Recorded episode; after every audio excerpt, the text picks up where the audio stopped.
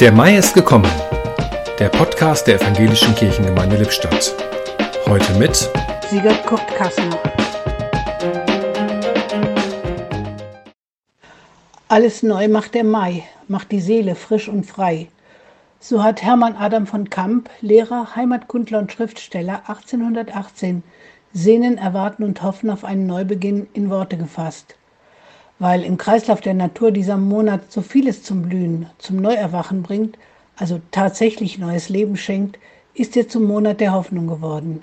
Kein Wunder also, dass sich so viele Lieder und Mythen mit dem Begehren und Ersehnen beschäftigen.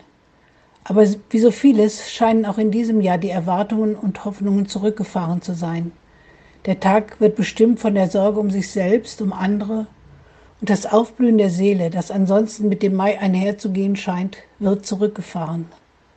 Aber nicht nur der Blick auf alles blühende Leben um uns herum, sondern auch der Blick in die Bibel kann uns da neue Perspektiven eröffnen.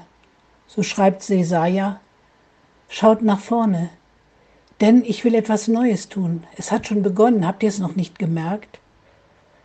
Durch die Wüste will ich eine Straße bauen, Flüsse sollen in der öden Gegend fließen. Gott hat damals versprochen und verspricht es immer wieder, ich habe euch und eure Situation im Blick.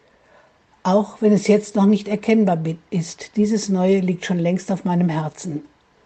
Eine Theologin schrieb dazu, dieses Wissen befähigt uns umzukehren, wenn wir in die falsche Richtung gelaufen sind. Es gibt uns die Zuversicht, Gott zu bitten, dass er Dinge verändert und neu macht. Es lässt uns um die Erneuerung unserer Herzen bitten. Neu macht eben nicht nur der Mai, sondern vor allen Dingen Gottes verändernde Kreativität und sein an uns gerichtetes Versprechen. Im Podcast hörten Sie heute Sigurd Kurt Kassner.